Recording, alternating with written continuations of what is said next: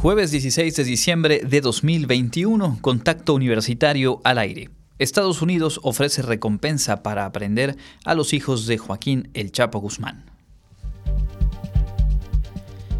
Informa la WADI el balance 2021 del Protocolo de Prevención, Atención y Sanción a la Violencia de Género. Académicos de la Facultad de Derecho impartieron capacitación a miembros del Poder Judicial del Estado en materia de legislación laboral. Y platicaremos sobre el aguinaldo con el especialista en Derecho Social, Óscar Jiménez Triay. Con esta y más información, comenzamos Contacto Universitario.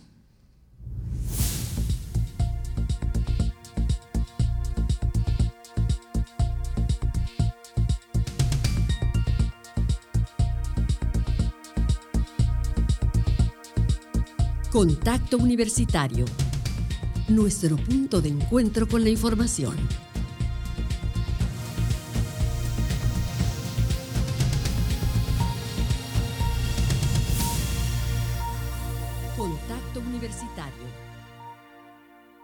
Buenas tardes, amigas y amigos de Radio Universidad. Qué gusto saludarles. Este jueves estamos ya con mucha información, noticias, entrevistas para compartir los próximos 60 minutos. Mi nombre es Andrés Tinoco. En los controles técnicos está Norma Méndez y eh, todo el equipo de producción, por supuesto, dando la bienvenida, invitándole a quedarse con nosotros. Hoy arrancó la vacunación, la aplicación de dosis de refuerzo a adultos mayores en el municipio de Mérida es la llamada tercera dosis. Como se había anunciado, en esta ocasión únicamente se habilitaron dos módulos, uno en el gimnasio Socorro Cerón de la Unidad Deportiva Cuculcán y el otro en el Centro de Convenciones eh, Yucatán Siglo XXI. Justamente ahí en el siglo XXI, distintos reportes y publicaciones en redes sociales dan cuenta de eh, pues largos periodos de espera a las afueras de este espacio. Eh, hay quien señala que hubo fila por dos o hasta un poco más horas. Y obviamente se señala pues el, el riesgo y habría que agregarlo digamos, lo ineficaz de una logística que en muchos otros momentos en ese mismo módulo y en otros había sido bastante ágil, bastante efectiva, eficaz y que ahora seguramente ante la falta de registro en la plataforma por esta eh, pues, información que cambió apenas hace un par de días y probablemente también por tener dos módulos únicamente en la ciudad para dar atención a un número muy amplio de personas de la tercera edad, pues presentó estos inconvenientes a los cuales ojalá se atienda, se resuelva de manera puntual para el resto de la jornada como sabemos es hasta las 6 de la tarde que estos módulos deben estar abiertos y por supuesto los próximos días la vacunación continúa hasta el próximo 21 de diciembre. Como se ha hecho en los eh, periodos anteriores, se convoca primero a quienes nacieron en los meses de enero y febrero, después a quienes hayan nacido en marzo, abril y así sucesivamente. Por lo tanto, mañana sería el turno de eh, personas nacidas en marzo y abril.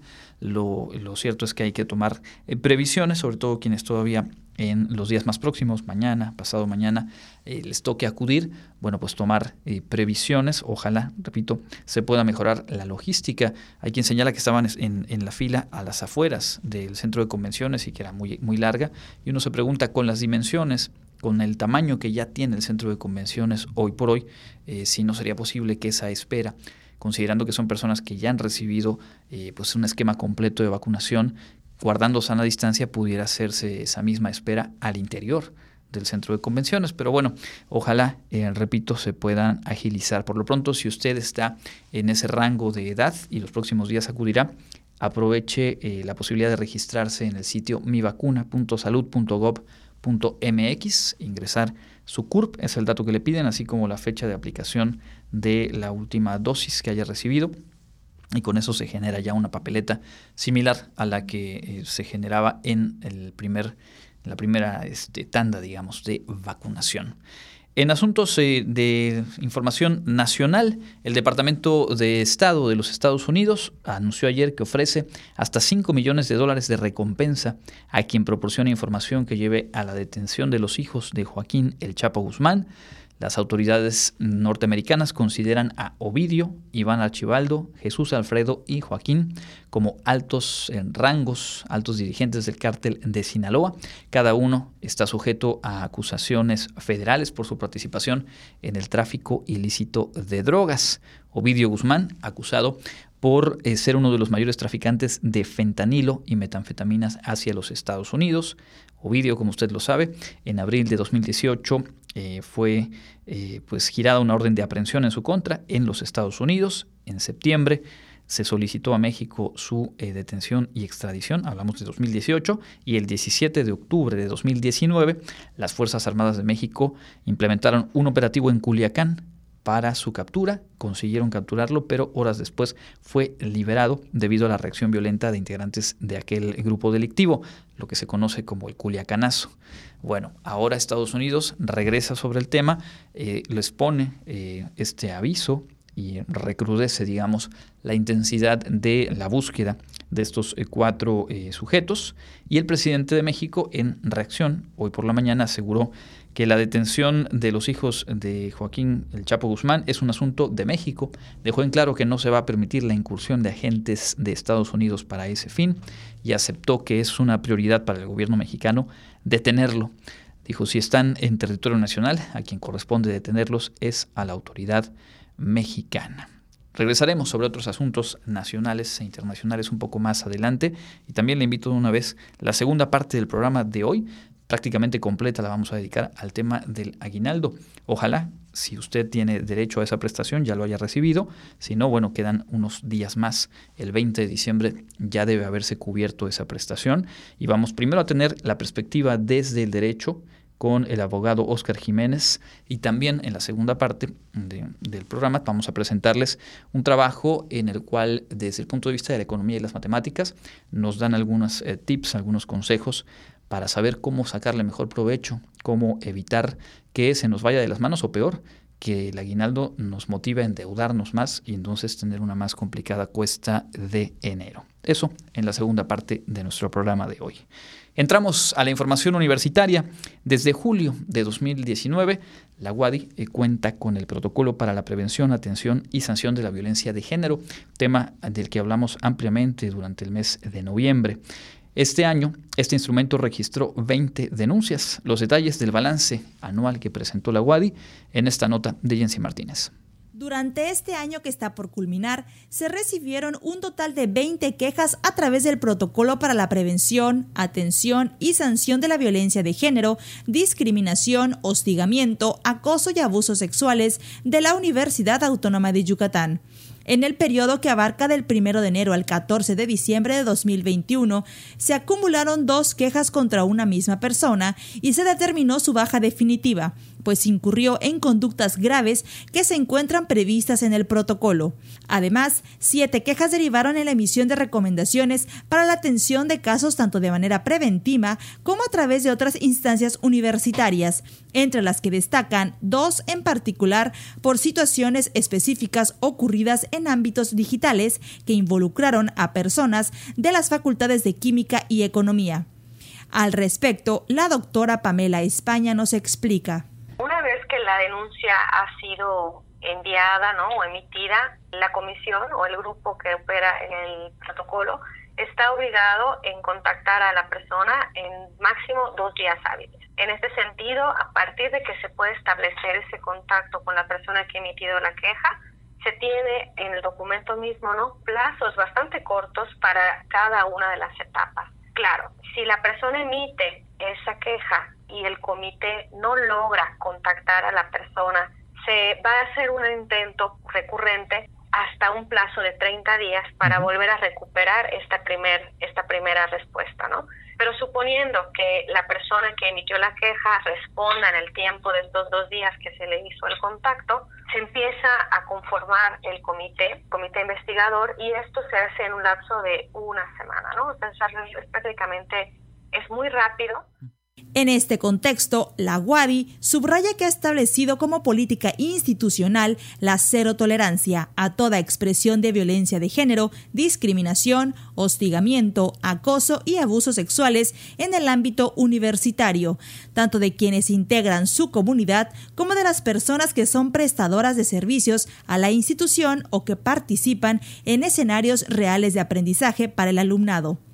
Cabe recordar que en días recientes se publicó una versión abreviada del protocolo para la prevención, atención y sanción de la violencia de género, discriminación, hostigamiento, acoso y abusos sexuales, lo que permitirá que se consulte de manera ágil y sencilla. Toda persona que requiera el documento en su versión completa o abreviada puede acceder a este mediante el siguiente enlace www.wadi.mx diagonal signo de número diagonal protocolo guion en medio violencia guion en medio de guion en medio género. La universidad genera eh, lo que llamamos como una ventanilla única, ¿no? que a través de la página de la universidad, en cualquiera de los sitios web que se tienen, hay un enlace, un link en el cual eh, la persona que ha vivido o que considera vivir una situación de violencia puede acceder, ¿no? Le da un clic ahí y enseguida les lleva a una serie de preguntas para poder documentar la violencia que, que ha vivido. Para Contacto Universitario, Jensi Martínez. En otros temas académicos de la Facultad de Derecho ofrecieron capacitación en torno a la Ley Federal del Trabajo y Seguridad Social, esto a integrantes del Poder Judicial del Estado. Con apoyo y asesoría en el tema de la Ley Federal de Trabajo y Seguridad Social, la Facultad de Derecho de la Universidad Autónoma de Yucatán contribuirá a la formación de los nuevos integrantes de los órganos jurisdiccionales mediante el Diplomado en Ley Federal del Trabajo y Seguridad Social, impartido por académicos de la Facultad de Derecho, se especializaron más de 100 servidores públicos del Estado en temáticas como impartición de justicia, derecho de seguridad individual y colectivo, por mencionar algunos, informó el consejero de la Judicatura del Poder Judicial del Estado de Yucatán, Luis Solís Montero. Agradecer mucho a la gestión de la Facultad de Derecho de la Universidad Autónoma de Yucatán por su enorme colaboración en este, en este tema que para el Poder Judicial es muy importante. Seguramente no será el único ejercicio que tengamos con la Facultad de Derecho, así como hemos colaborado eh, o hemos tenido con ella otras cuestiones en otras, en otras materias. ¿ya? Así que seguiremos eh, seguramente trabajando señaló que la cooperación entre la Facultad de Derecho y la Consejería representa una ventana de oportunidad para avanzar en la construcción de proyectos universitarios y reforzar la enseñanza con metas institucionales de la Consejería Jurídica. En ese sentido, destacó que gracias al convenio firmado con anterioridad, esta es una de las actividades que se realizan brindándole al personal de la dependencia herramientas jurídicas y legales para su desempeño diario. Para Contacto Universitario, Jensi Martínez. Platicábamos ayer sobre estudiantes de la preparatoria 1 que tuvieron eh, pues una muy destacada participación y ganaron el pase a un certamen internacional en materia de divulgación de la ciencia. Hoy queremos contarle de otros alumnos de ese mismo plantel de la preparatoria 1 que tuvieron una muy buena participación en materia de química. Dos jóvenes estudiantes de la Escuela Preparatoria 1 de la Universidad Autónoma de Yucatán pusieron en alto a Yucatán y el país al obtener medalla de plata durante la 31 primera Olimpiada Nacional de Química. Fernando Medina Medina y Alexis Méndez Pereira compitieron desde el mes de septiembre en las dos fases estatales, las cuales se dividieron en examen escrito y experimental, en donde fueron seleccionados para representar al Estado en la prueba nacional. Durante el examen nacional, realizado en formato virtual en el mes de noviembre, los jóvenes presentaron en las áreas de contenidos generales de química, química analítica, inorgánica, orgánica y físico-química. El asesor y profesor de la Preparatoria 1, Enrique Alejo Molina, explicó que esta Olimpiada tiene el propósito de aumentar y mejorar el conocimiento de la influencia que tienen las ciencias químicas en nuestro entorno. Creo que todos esos años en la Prepa 1 ha sido muy importante todo el equipo colaborativo que hemos tenido, tanto con la coordinadora de ciencias naturales, la maestra Landy, como la maestra Ligia, que la verdad sí le pone todo, yo que todo el corazón y todo el orgullo de ser prepa uno, ¿no? que es lo que igual les digo, ellos tienen que sentirse orgullosos, que no solo representan a Yucatán, sino igual están representando a la Prepa 1, que finalmente pues es su casa, nuestra casa. Por último, la directora del plantel, Ligia Herrera Correa, destacó que estos logros dejan un sentimiento de satisfacción y de responsabilidad a la vez, porque se refrenda el compromiso con la sociedad para desarrollar e impulsar a los jóvenes. Destacó que la UADI ha promovido este tipo de eventos porque desarrollan las capacidades de los jóvenes y adquieren un compromiso con su formación académica. Asimismo, constituyen experiencias beneficiosas para la formación integral de los futuros profesionales que México y el mundo requiere. Para Contacto Universitario, Clarisa Carrillo. Pues muchas felicidades, por supuesto, a estos y a los estudiantes de quienes hemos estado hablando afortunadamente en los últimos días, en diferentes áreas, en diferentes niveles educativos también, pero obteniendo muy buenos resultados en diferentes certámenes en el ámbito nacional e internacional. En otros asuntos, hoy se han reanudado las tertulias literarias en formato virtual.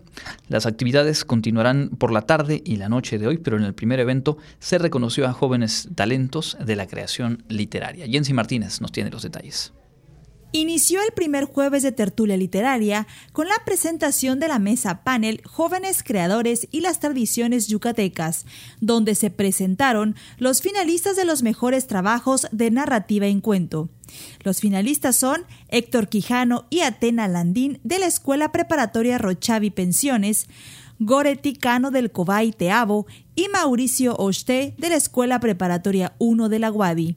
El responsable del Programa Institucional de Cultura para el Desarrollo, Raúl Lara Quevedo, nos explica en qué consistió la convocatoria. En esta ocasión estamos aperturando este jueves 16, jueves de tertulias literarias, y bueno, pues estamos de la mano con dos proyectos hermanos, por supuesto, el Programa Institucional de Estudios del Pueblo y la Cultura Maya, y en conjunto, déjenme decirles que que el resultado de los certámenes que estamos a, punto de escuchar, un poco más acerca de todo ello, es también que la unidad académica Bachillerato con Interacción Comunitaria de la UADI generó un concurso de cuento que promueve las tradiciones yucatecas, esto de la mano con el programa institucional de estudios del pueblo y la cultura maya. Y bueno, el resultado fue fantástico, donde se seleccionaron los mejores trabajos, que el día de hoy tenemos a las y los autores de estos trabajos de narrativa en cuento. En tal sentido, destacó que estos certámenes fortalecen la creatividad y el talento de los estudiantes, los cuales escriben sobre temas generales que ocupan y preocupan a la sociedad. Agregó que con este tipo de actividades, la UADI busca desarrollar nuevas alternativas para que los universitarios se involucren en la lectura y creen un mayor vínculo con las artes. Para Contacto Universitario, Jensi Martínez. Y las actividades de esta tertulia literaria continúan hoy por la tarde. A las 18 horas se presenta el libro Última Imagen de Eric Ponce de León. A las 19 horas, La chica de los gatos y el ogro de la torre, obra escrita por Rocío Cortés Campos. Y a las 8 de la noche, la tinta que nos une, gestión y creación de palabra, una mesa en la que participan Del Miloría, Manuel Iris, Antonio Flores y Marco Antonio Murillo. Transmisión a través de Radio Universidad y también a través del Facebook de Cultura Wadi. Cerramos este bloque con la información que nos llega desde la Facultad de Educación. Se puso en marcha un coloquio para difundir los proyectos de investigación de la comunidad de ese plantel. La Facultad de Educación de la Universidad Autónoma de Yucatán dio inicio al coloquio de investigación de estudiantes de posgrado 2021 que se lleva a cabo del 15 al 17 de diciembre con la finalidad de ofrecer un espacio de comunicación en el cual los estudiantes de este nivel educativo reflexionen sobre los resultados y aportaciones que tiene la realización de un trabajo terminal para la obtención de un grado académico y contribución científica. Durante el encuentro, el director del plantel, Pedro Canto Herrera, comentó. El objetivo es compartir, también interaccionar, ahorita que tenemos la oportunidad de que nuestros estudiantes de la Facultad de Educación de la Universidad Autónoma de Yucatán presenten sus avances junto con estudiantes de posgrado de otras muy notables instituciones educativas. Interaccionen y esto sea y enriquezca a través del diálogo y de la discusión compartida, pues enriquezca esos trabajos para, para que tengan un final como se espera en los programas de posgrado. Apuntó que este coloquio reúne una serie de actividades académicas que contribuyen con el análisis y solución de problemas de la educación, aprovechando las ventajas que nos proporciona la tecnología. En este coloquio pues tendremos la participación de 80 estudiantes, 6 de la Universidad Autónoma del Estado de Morelos, 4 de la Universidad de Colima, 5 del Centro de Estudios Superiores del Sureste, 5 de la Escuela Normal Superior de Yucatán, profesor Antonio Bentancur Pérez, y 60 de la Universidad Autónoma de Yucatán. En términos de los trabajos, pues van a ser presentados 19 carteles y 34 ponencias, todas de diferentes índoles. Durante la jornada se contará con temas como liderazgo docente, desarrollo profesional docente, alfabetización digital en los estudiantes de educación secundaria en Mérida, herramientas tecnológicas implementadas en Classroom y educación remota de emergencia en el nivel primaria, por mencionar algunas. Para conocer más sobre las actividades del coloquio, el programa se puede consultar a través del Facebook Postgrados Facultad de Educación UADI. Para Contacto Universitario, Clarisa Carrillo. Y en el ámbito local, el Cabildo de Mérida aprobó la propuesta del alcalde Renán Barrera Concha de crear los consejos municipales de mejora regulatoria contra la discriminación de la diversidad sexual y para la inclusión de las personas con discapacidad que estarán vigentes en la actual administración. Los ediles también aprobaron por unanimidad la conformación del Comité Municipal de Desarrollo Juvenil. Asimismo, se aprobó el informe de la cuenta pública y la modificación presupuestal correspondiente al mes de noviembre de 2021. Además, aprobaron a favor de la salud porque incluyó al Hospital Regional de Alta Especialidad como su proveedor de servicios médicos y el desarrollo integral de comisarías. Los regidores aprobaron la renovación de la afiliación de Mérida a la Asociación Internacional y CLEI Gobierno locales para la sustentabilidad, la continuidad de un convenio con la FEJAC para finalizar el programa de intervención integral en las comunidades de San José Tzal y Sununcán que dará paso a un modelo de atención de los problemas sociales, búsqueda de soluciones o correcciones en las demás comisarías. La legislatura del Estado cerró ayer su primer periodo ordinario de sesiones con la aprobación del nuevo sistema laboral de Yucatán y la presentación de iniciativas para hacer real el matrimonio igualitario e integrar un padrón estatal voluntario de trabajadoras de hogar remuneradas.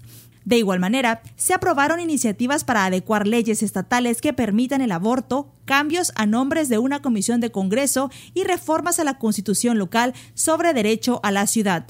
De los asuntos en cartera, como estaba previsto, se aprobó con el voto en contra de los cuatro diputados de Morena el nuevo sistema de justicia laboral de Yucatán para homologarlo con el federal incluye la creación de un centro de conciliación laboral que dependerá del Poder Ejecutivo, así como juzgados laborales que estarán en el Poder Judicial. El Consejo de la Judicatura de Yucatán informó que los juzgados del sistema penal, acusatorio y oral en todo el estado continuarán laborando de manera normal durante la temporada decembrina. Además, otros servicios esenciales del Poder Judicial del Estado de Yucatán también permanecerán abiertos para dar continuidad a la atención de los ciudadanos que requieran de los mismos. Entre estos servicios esenciales que no se detienen en este periodo se encuentran las ventanillas para pago y cobro de pensiones alimenticias del Fondo Auxiliar para la Administración de Justicia en la calle 35 entre 62 y 62A de la colina centro de esta ciudad. Continuará laborando en horario de 8 a 15 horas. Otra vía que permanecerá abierta para que las personas puedan saber si ya les han depositado la pensión alimenticia es la consulta vía telefónica al 9999 25 25 66 en horario de 8 a 15 horas. Para Contacto Universitario, Jensi Martínez.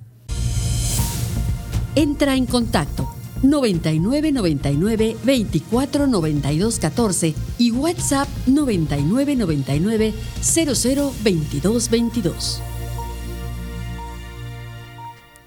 Revisamos lo más destacado de la información nacional cuando son las 14 horas con 25 minutos. El presidente de México expresó su respaldo a su homólogo peruano, el presidente de Perú, Pedro Castillo, ante la situación que está atravesando en su país. Aseguró que los ataques que recibe el presidente peruano por la inflación que se ha ido elevando en aquel, en aquel país o por el número de muertos a causa del COVID-19, pareciera ser, dijo el presidente López Obrador, el inicio para un intento de derrocarlo, a pesar de que apenas en julio tomó posesión. Explicó que el gobierno de México se ofreció a apoyar con combustibles y vacunas contra el COVID-19, además que el 8 de diciembre una comitiva mexicana encabezada por el secretario de Hacienda, Rogelio Ramírez de la O, se reunió con autoridades peruanas, incluyendo al propio presidente, que se manifestaron interesados por eh, pues, aplicar programas similares a las pensiones de bienestar para adultos mayores y el programa de becas jóvenes construyendo el futuro que ha implementado el gobierno de México. El secretario de Relaciones Exteriores, Marcelo Ebrard, ayer dio una entrevista a Azucena Uresti en Radio Fórmula, que eh, pues sin duda también va marcando los tiempos en este tablero político del que hemos hablado de manera recurrente y que se enfila hacia la sucesión presidencial. Marcelo Ebrard aseguró que estará en la competencia interna de Morena para definir al candidato presidencial en 2024 y añadió que ganará sin importar el método de elección. Recalcó que no existe duda sobre su participación en el proceso, pero que aún falta mucho tiempo, por lo que no se distrae de sus principales encomiendas. Le preguntó directamente eh, a Susana Uresti si si se aplicaba un método de encuesta, si le entraría a esta contienda interna de Morena y dijo, eh, pues sumamente confiado, dice Marcelo Ebrard, es que ganamos en cualquiera, no tenemos esa preocupación, yo me veo en la causa y en la congruencia con lo que estoy haciendo, no es defender cualquier cosa, estamos comprometidos en un proyecto, si no yo no estaría hoy en este gobierno y creo en lo que estamos haciendo. También habló acerca de su labor como canciller, dijo que eh, confía en que tendrá futuro el Plan Mundial de Bienestar propuesto por el Gobierno de México ante la ONU. Además rechaza que exista injerencia de México en Perú por las asesorías que está brindando al gobierno federal de Pedro Castillo, lo que acabamos de mencionar, y también consideró que sería muy positiva la aprobación de la reforma migratoria propuesta por el presidente Joe Biden, la cual beneficiaría a los mexicanos en Estados Unidos. Vinculado con el tema Ebrard y con este tablero cuya meta es eh, la sucesión presidencial, una jueza federal admitió a trámite un amparo promovido por un grupo de familiares de víctimas del colapso de la línea 12 en el metro de la Ciudad de México.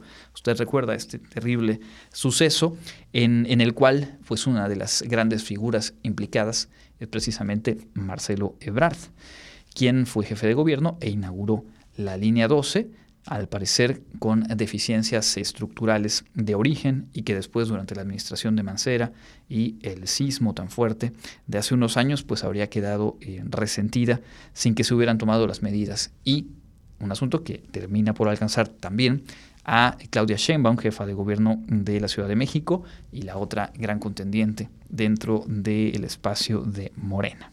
Bueno, en ese tema en el del colapso de la línea 12, esta jueza eh, de la Fiscalía General, eh, perdón, esta jueza de la Ciudad de México eh, dio entrada, aunque no de manera definitiva, no concedió la suspensión definitiva a esta solicitud de amparo presentada por familiares de víctimas que fallecieron lamentablemente en este accidente lo que demandan es que la Fiscalía General de Justicia Capitalina les dé acceso a la carpeta de investigación, porque señalan que esto no se ha hecho de manera eh, puntual, así que resuelve eh, esta, eh, esta jueza, pues que tendrán que dar informes periódicos la gente de la Fiscalía de la Ciudad de México a al menos este grupo de familiares de víctimas del colapso de la línea 12 en la Ciudad de México.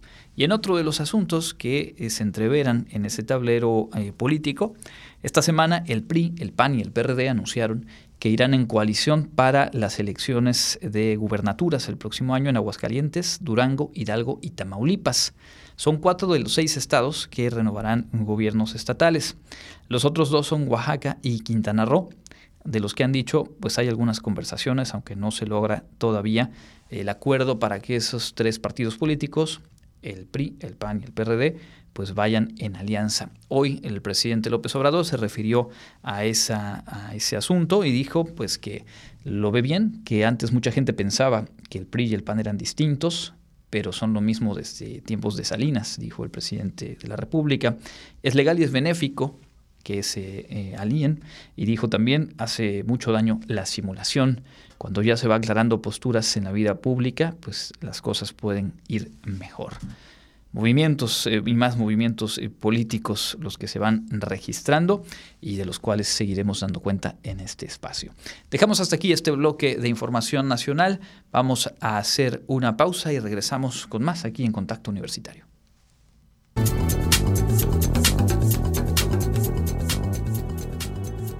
Con información del Comité Institucional para la Atención de los Fenómenos Meteorológicos Extremos de la UADI, Hoy jueves 16 de diciembre tenemos clima caluroso con cielo medio nublado y posibles lluvias en el este y sur de la entidad.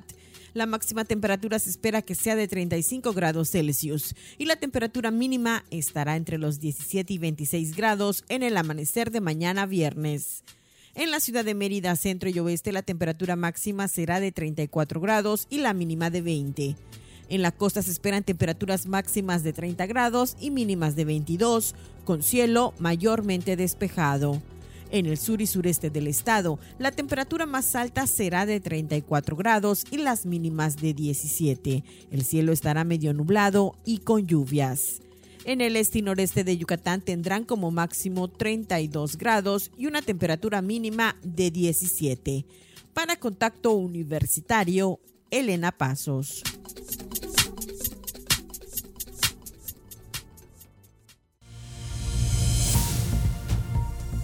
Contacto Universitario, nuestro servicio informativo en radio.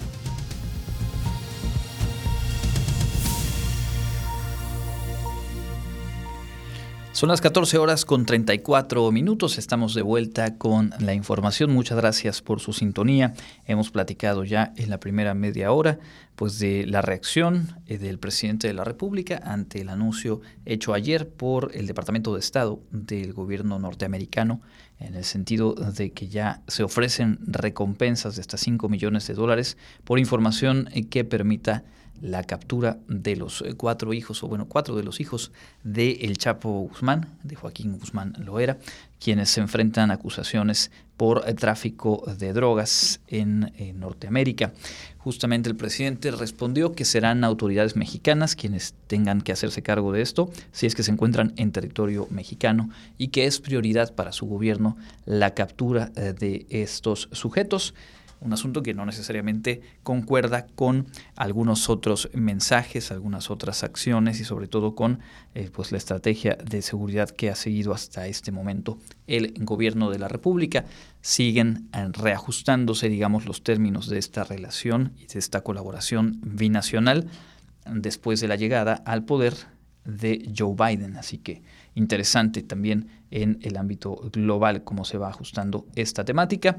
Desde la universidad, decíamos, se presentó un eh, reporte acerca de pues, el, accionar del protocolo para la prevención, sanción y atención de la violencia de género en la Universidad Autónoma de Yucatán a lo largo de este año que está cerca de concluir. Fueron 20 las denuncias eh, presentadas, utilizando esta herramienta fundamental con la que se busca obviamente implementar una cultura de cero tolerancia a cualquier forma de violencia en nuestra comunidad universitaria. En esta segunda parte del programa vamos a tener un poco más adelante la información internacional, la agenda universitaria y nos centraremos de lleno en el tema del aguinaldo.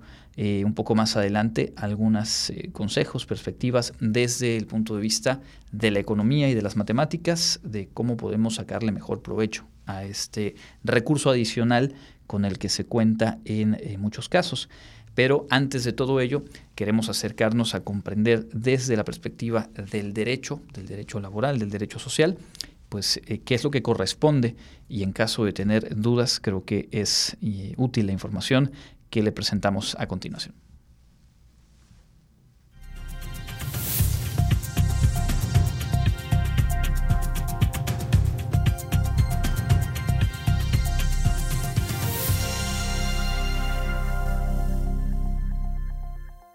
Estamos ya en el espacio de entrevista y nos da mucho gusto enlazarnos vía telefónica con el abogado Óscar Jiménez Triay, especialista en Derecho Social y profesor en la Facultad de Derecho de nuestra universidad. Hoy queremos revisar con él pues todos los aspectos que debemos conocer, considerar y hacer valer en torno al aguinaldo. Abogado, muchas gracias por este tiempo y bienvenido a Contacto Universitario. Hola Andrés, gracias por la invitación y con todo gusto aquí platicando contigo y con todo tu auditorio. Bueno, pues estamos ya eh, entrando en la segunda quincena del mes de diciembre y es eh, necesario, nos pareció muy útil, tener toda la información desde el punto de vista del derecho, del aguinaldo, cuándo debe pagarse, cuál es eh, la proporción, en fin, todos esos detalles que pareciera que conocemos, pero que cuando hay que revisarlos, de pronto nos entran las dudas. Eh, le propongo comenzar eh, explicando qué es el aguinaldo y cuándo debe pagarse. El aguinaldo es un pago adicional que deben de realizar los patrones, las empresas, incluso el gobierno patrón, universidades.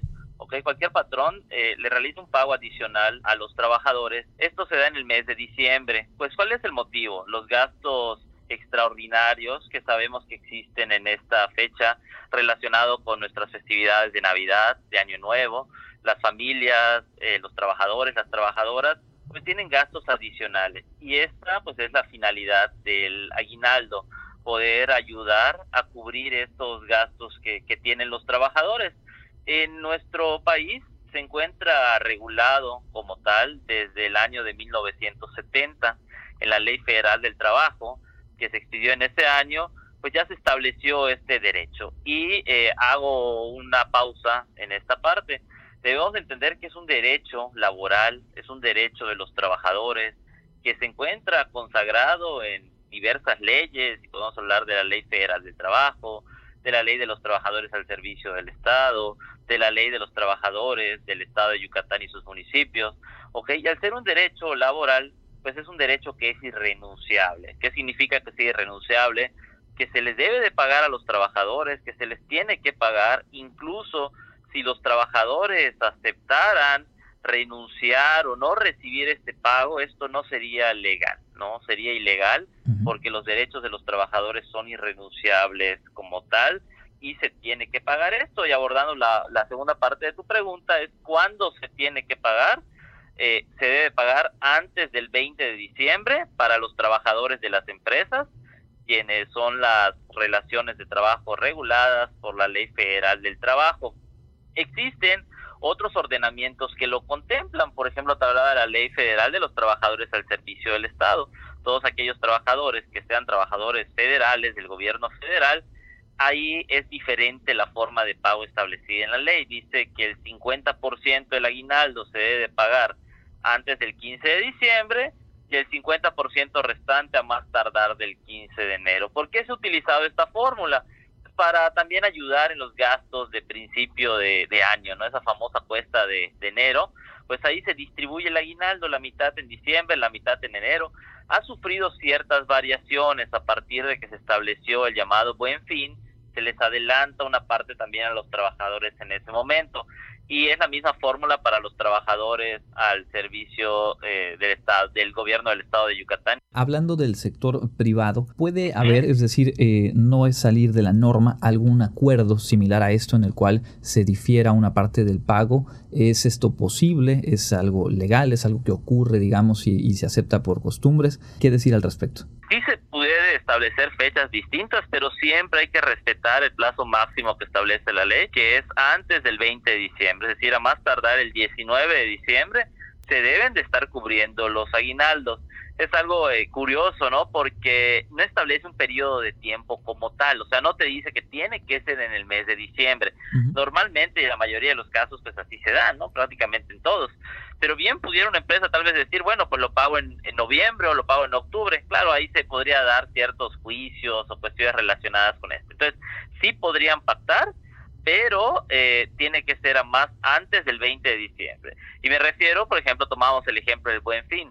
Si las empresas acordaran con sus trabajadores pagarles la mitad de su aguinaldo para el fin de semana del buen fin, y el otro antes del 20 de, diciembre, normalmente se paga el 15 de diciembre junto con la quincena, ¿no? Los que cobran quincenal, sí se puede, sí se puede pactar esa, esa modalidad, no se puede establecer para los trabajadores de las empresas, para el sector privado, no se pudiera decir que se va a transferir eh, la mitad, por ejemplo, para enero. No sería posible porque la ley federal del trabajo nos marca límites, ¿no? En los trabajadores del Estado está establecido de esa forma en sus respectivas leyes.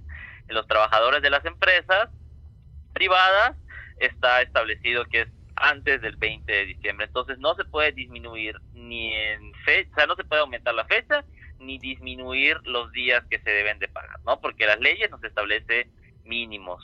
Sí se pudieran pactar más días, pero no menos. De acuerdo. Y justamente sobre, sobre eso íbamos. ¿Cuánto debe ser el monto de, del aguinaldo? ¿Cuál es ese, digamos, piso que colocan la propia normativa? El piso que establece la Ley Federal del Trabajo en su artículo 87 es de 15 días. ¿ok? Estos 15 días lo debemos de entender para los trabajadores que han laborado todo el año. ¿A qué me refiero? Desde el primero de enero pues hasta el día que lo van a recibir. Es, es el primer punto, ¿no? ¿Qué pasa con los trabajadores que no laboraron todo el año? Por ejemplo, un trabajador que haya empezado a trabajar el día primero de julio, eh, pues va a trabajar seis meses del año, ¿no? Sigue trabajando hasta el día de hoy, ha laborado seis meses y se le deberá de pagar el 50% del aguinaldo, la parte proporcional, es decir, siete días y medio de su salario, es lo mínimo que se le debe de pagar. También se puede dar el caso de aquellos trabajadores que hayan terminado su relación de trabajo en el transcurso del año. A esos trabajadores también se les debió de pagar su parte proporcional cuando se les realizó el pago de sus prestaciones por la terminación de la relación de trabajo, sin importar la causa, y también de forma, de forma proporcional, dependiendo los meses que hubieran trabajado del, del año. Es decir, todos los trabajadores tienen derecho a aguinaldo, ¿ok? Quienes hayan trabajado todo el año será por lo menos 15 días. Quienes no lo hayan hecho, pues recibirán por lo menos la parte proporcional, pero a veces se piensa que si no llegaste a diciembre, pues no vas a recibir aguinaldo, ¿no? Y es común luego escuchar a los trabajadores, voy a esperar eh, a enero para cambiarme de trabajo, para en diciembre recibir el, el aguinaldo, ¿no? Esto no es necesariamente así, el aguinaldo es un derecho que se va generando día con día, entonces siempre se debe pagar, eh, por lo menos en su forma proporcional. Y hablando de los días, 15 días es lo que establece la ley, pero los trabajadores bien pueden pactar en sus contratos individuales y sobre todo en los contratos colectivos, que es ahí donde se da más, un mayor número de días de aguinaldo, ¿no? Pueden ser 20, 25, 30 o como ocurre en nuestra propia universidad, ¿no? Que dependiendo cuando han entrado a trabajar eh, los trabajadores, pues se les paga 60 días o 40 días, ¿no? Para los que son de fecha más reciente. Entonces, todo eso es válido, todo por encima de, de los mínimos establecidos en la ley se puede pactar, ¿ok? Estamos platicando con el abogado Oscar Jiménez Triay, especialista en Derecho Social, profesor de la Facultad de Derecho en nuestra universidad, conociendo a detalle, aclarando algunos puntos respecto a este derecho, a esta prestación que es tan esperada como lo es el aguinaldo. Ahora bien, ¿quiénes tienen derecho a recibir el aguinaldo? Pensemos en trabajadores a lo mejor que están en régimen de comisionistas, inclusive otros esquemas como el servicio doméstico. ¿Qué ocurre en esos casos? ¿Hay algo establecido por ley o pasa al, al acuerdo, digamos, directo entre empleado y empleador. Sí, los que tienen derecho a recibir aguinaldo es precisamente lo que dices al final, ¿no? Cuando hay una relación de empleado y de empleador, una relación de trabajo. Quienes trabajamos, pues tenemos clientes por honorarios, pues no se tendrá que pagar, ¿no? No se le va a pedir al cliente que se pague el aguinaldo. Los que están en una relación mercantil, como bien decías, un comisionista mercantil como, como tal, tampoco tienen derecho a aguinaldo, ¿no? Ni, te repito, ni los que trabajan por honorarios, ni los que trabajan por eh, comisión mercantil, porque también hay comisionistas laborales, eso sí. Entonces, todos los que estén en una relación de trabajo como tal, tienen derecho a recibir aguinaldo. Nada más que aquí podríamos hacer un paréntesis. Lamentablemente en nuestro país, pues se da el tema de las relaciones de trabajo simuladas.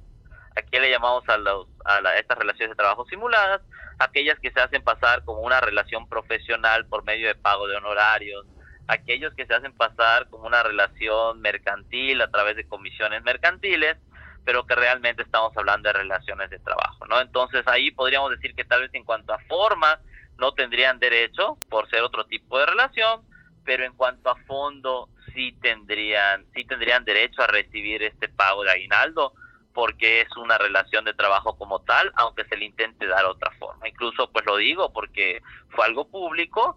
Hace unas semanas el presidente de la República mencionó que todos los que trabajan eh, por honorarios para el gobierno federal, los que trabajan en otro tipo de, relación distinta a la, a la laboral formal, pues recibirán aguinaldo. Y lo podemos tomar de dos maneras. Por un lado, pues qué bueno que se le está respetando el derecho a aguinaldo pero por otro, pues el propio presidente está eh, reconociendo que todavía existen relaciones de trabajo irregulares dentro del propio gobierno, ¿no? El cual están planteadas como si fueran profesional o de comisiones, pero no es así. Entonces, siendo concretos, las relaciones de trabajo son los que tienen derecho a recibir aguinaldo, los trabajadores que están en una relación de trabajo, quienes estén en otro tipo de relación civil o mercantil, no existe esa prestación. De acuerdo. Ahora bien, ¿está eh, grabado este pago del aguinaldo? Es decir, ¿también aplica el impuesto sobre la renta eh, en ese monto? No, eh, de hecho en las leyes está establecido en la ley de los trabajadores al servicio del Estado principalmente que debe de realizarse sin deducción alguna ¿ok? Y también los trabajadores eh, de las empresas deben de recibirlo de forma completa. Eso no eso no significa que pues, los que normalmente sí se graban, ¿no? Como son sueldos y otras prestaciones, esos pues sí, sí verán reflejado un impuesto sobre la renta en su nómina. De acuerdo. ¿Qué hacer si no se recibe el aguinaldo, si no se recibe a tiempo y entonces empiezan a correr los días posteriores al 20 de diciembre? Eh, ¿A qué instancia se, se puede recurrir? Lo primero que siempre recomiendo al trabajador es acudir al departamento de recursos humanos, acudir con el patrón, dependiendo si existe o no el departamento, y preguntar qué ha ocurrido, por qué no se ha, se ha pagado. Eh, pueden haber varias causas, ¿no? Eh, desde que pues, hubo un error, de que no se transfirió, ¿no? Algún tipo de detalle y se corrige y se paga.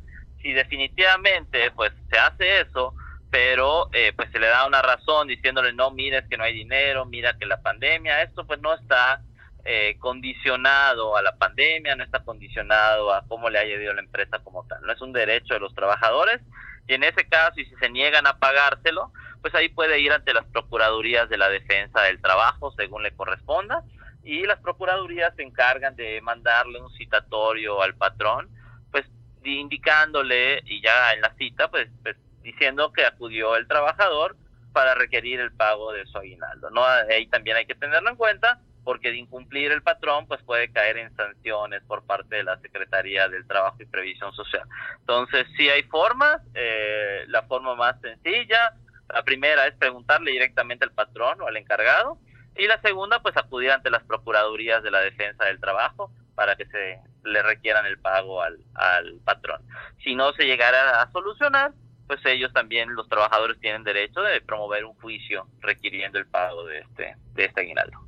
Perfecto, eh, le agradezco mucho la, información oportuna, clarísima y estoy seguro también para quienes nos escuchan pues ha resultado enriquecedor escuchar eh, estos aportes. Pues muchas gracias por el espacio que nos permite hacerle llegar esta información a todos los trabajadores que es muy importante, ¿no? Tener eh, información certera, precisa, cómo se maneja quedo ante ustedes para lo que necesiten, cualquier otro otro detalle, cualquier otra duda que existiere, con todo gusto y reitero el agradecimiento por la por la invitación que me realizas. Al contrario, muchas gracias. Es el abogado Oscar Jiménez Triay, especialista en Derecho Social y profesor de la Facultad de Derecho. Yo les pongo a la mano eh, los teléfonos, la Procuraduría Local de Defensa del Trabajo, 9999 303100 y la Procuraduría Federal de la Defensa del Trabajo, aquí en la ciudad de Mérida, 9999 28 50 24. Los datos los tenemos aquí en cabina y por supuesto deseamos que no haya ningún contratiempo con los aguinaldos de cada una, cada uno de ustedes. Cerramos este tema, avanzamos con más en Contacto Universitario.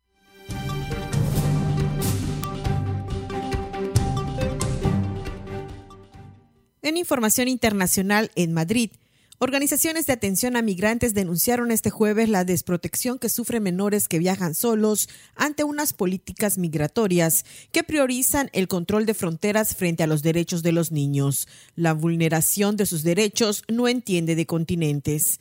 Ocurre en países como España o México. Expone el informe La desprotección de la infancia no acompañada en la frontera, elaborado por Entre Culturas y el Servicio Jesuita de Migrantes.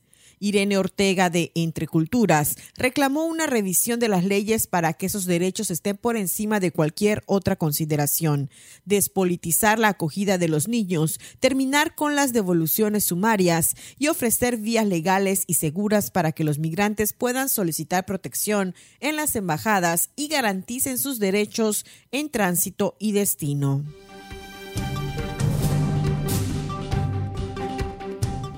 En Bruselas, mientras crece la preocupación por la efectividad de las vacunas frente a la variante Omicron, la Organización Mundial de la Salud llamó a no bajar la guardia y la presidenta de la Comisión Europea, Ursula von der Leyen, advirtió que Omicron podría convertirse en la variante dominante en Europa a mediados de enero. A 10 días de la Navidad, el Centro Europeo para la Prevención y Control de Enfermedades subió un escalón su evaluación del riesgo de esta variante a muy elevada.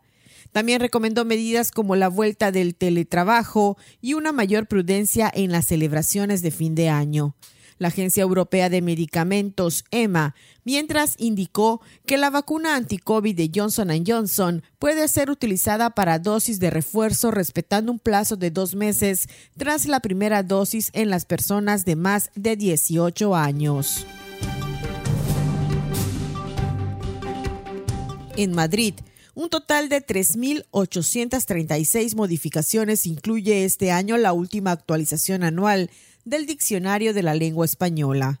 Algunas de las novedades que desde este jueves figuran en la versión digital que presentó la Real Academia Española consisten tanto en la adición de nuevos términos como en enmiendas y nuevas acepciones de palabras que ya figuraban en el diccionario.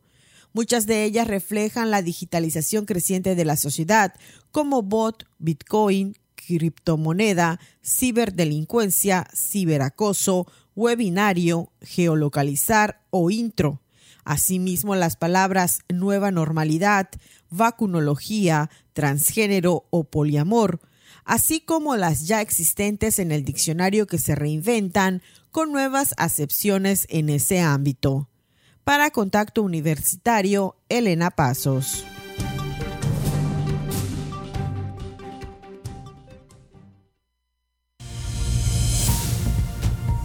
No pierdas contacto. Te esperamos de lunes a viernes a las 6.30 y 14 horas.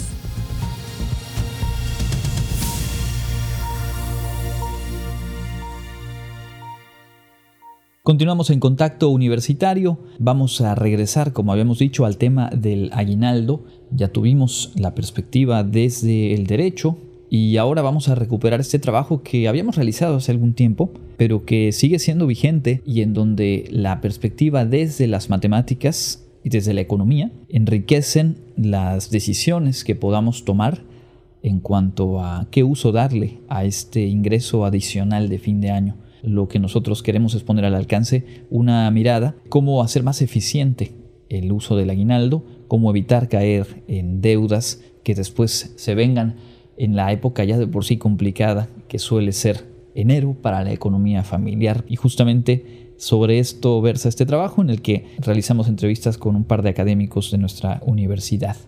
Vamos a escucharlo aquí en Contacto Universitario. Míralo, ¿y tú por qué tan contento? Pues sí, ayer me tocó y no saben. Picarón. Pues yo no veo para cuándo. Todo es cuestión de paciencia. Claro, porque a ti siempre te lo dan a tiempo y completito. No te quejes, ya te veré cuando te toque. ¿Y a ti, ya mero te toca? Ponle matemáticas y haz que tu aguinaldo rinda. ¿O en qué estabas pensando?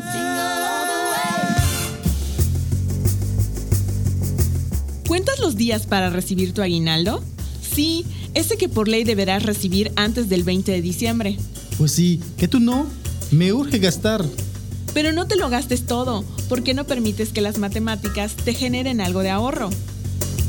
Es irremediable que la adelantada euforia comercial genere la adrenalina por comprar y comprar, y más en vísperas de las fiestas decembrinas que tienen mil y un motivos para celebrar y regalar, las matemáticas suena como que un tema bastante amplio y bastante misterioso, ¿no? Entonces, cuando hablamos de cuestiones de bolsillo que nos incide a las personas, debemos de pensar en que es importante lo referente a tasas de interés, a plazos, a adeudos, a inversiones. Y esto hay detrás un aspecto matemático, como serían las funciones exponenciales, las series y sucesiones. Allí es donde entra ahora sí que la aplicación matemática. Suena complejo, pero no lo es tanto. El maestro en matemáticas, Carlos Herrera Hoyos, nos ayuda a entenderlo pensando en el aguinaldo. Lo que se debe de hacer es planear el gasto y estar conscientes, insisto, de que si tengo yo un dinero que tomé prestado, lo que debo de hacer es devolverlo. Esa sería mi primera sugerencia. Entonces ahí las matemáticas sería planear, desglosar cuál es mi ingreso, cuáles son mis necesidades, cuáles son mis adeudos y pues ahora sí que sacar diferencias, sacar restas. La clave está en ser organizados, pero no es sencillo, y más en esta época. Una razón que impide a nuestro cerebro llevarse bien con las matemáticas es la cultura consumista. Sí, así como lo escuchas. El doctor en economía, Javier Becerril García, lamenta que esa costumbre heredada de comprar y comprar nos arrastre. Somos como culturalmente muy consumistas, ¿no? Queremos tener algo que alguien más tuvo, que lo vimos en el comercial o que lo vimos en la televisión o lo vimos en el vecino o en el compañero de trabajo. Yo creo que hay que, hay que actuar con los pies sobre la tierra, no dejarnos llevar por las cosas que brillan de inmediato, ¿no? Según el Instituto Nacional de Estadística, Geografía e Informática, INEGI, los mexicanos destinan su aguinaldo al consumo de bienes y servicios vinculados con las fiestas decembrinas, el pago de deudas, los arreglos y las remodelaciones del hogar. Decidir comprar puede resultar algo sencillo, sobre todo cuando se tiene el dinero, pero la diferencia está en qué y cómo comprar. Planear esa compra con anticipación y observar los precios durante el año si los consumidores estuvieron viendo los precios, por ejemplo unos tenis, una blusa o el refrigerador que nos hace falta, tuvimos que haber dado seguimiento durante el año para cuando llega este llamado buen fin o el aguinaldo esperado, ver si realmente bajaron los precios o había ofertas. Más de la mitad de los mexicanos aprovechan estas fiestas para comprar a crédito, pero para saber qué tan conveniente es hacer estos compromisos a plazos, recurramos a las matemáticas. A plazos o meses sin intereses es la parte muy importante. La matemática está ahí clarita, sin intereses. Y si es a plazos, pues están aumentando el interés. Y si tú sumas los 12 meses, así de simple, aplica la matemática, vas a decir, no hombre, pues estoy pagando más caro, entonces me conviene más pagarlo en efectivo o esperarme a que pasen las fiestas donde están lo inflado los precios. Entonces esas son las matemáticas en el bolsillo, ser cautelosos. Hacer números ayuda a razonar y sacar más provecho a tu dinero para evitar la terrible cuesta de enero. Ten una relación más cordial con los números y tus cuentas. Sé inteligente a tu manera compara precios y mantén tu dinero en la cartera. Yo lo que recomendaría es no tenerle miedo a las matemáticas. Son cosas que tienen una lógica, cosas que es eh, lo fundamental entenderlas y pues no tener aversión, porque la aversión lo que hace es bloquearnos y pues nos evita el entendimiento, ¿no? Ahora sí, ponle matemáticas y haz rendir tu aguinaldo.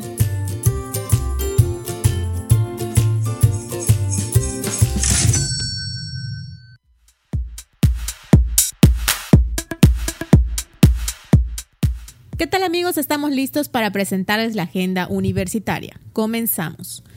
La Filey y Manos Libres Periodistas convocan al Premio Nacional de Periodismo Filey 2022, creado para reconocer la trayectoria de periodistas cuyo trabajo cotidiano ha contribuido a la promoción, difusión, comprensión y entendimiento de las diferentes disciplinas artísticas y el quehacer cultural en México. Consulta las bases en https dos puntos diagonal diagonal ¿Te interesa aprender chino mandarín? Es tu oportunidad. Checa las bases en la página www.institutoconfucio.wadi.mx e inscríbete en el curso enero-junio 2022. En el mes de enero habrá descuentos del 20% en sus cuotas y la modalidad en línea para todos los cursos. La Universidad Autónoma de Yucatán, a través de la Facultad de Medicina Veterinaria y Zootecnia, les hace una cordial invitación para participar en la próxima oferta educativa de educación continua, Atención a varamientos de mamíferos marinos, que se llevará a cabo del 2 de marzo al 30 de junio. Para más información puedes escribir a raúl.díaz.correo.wadi.mx.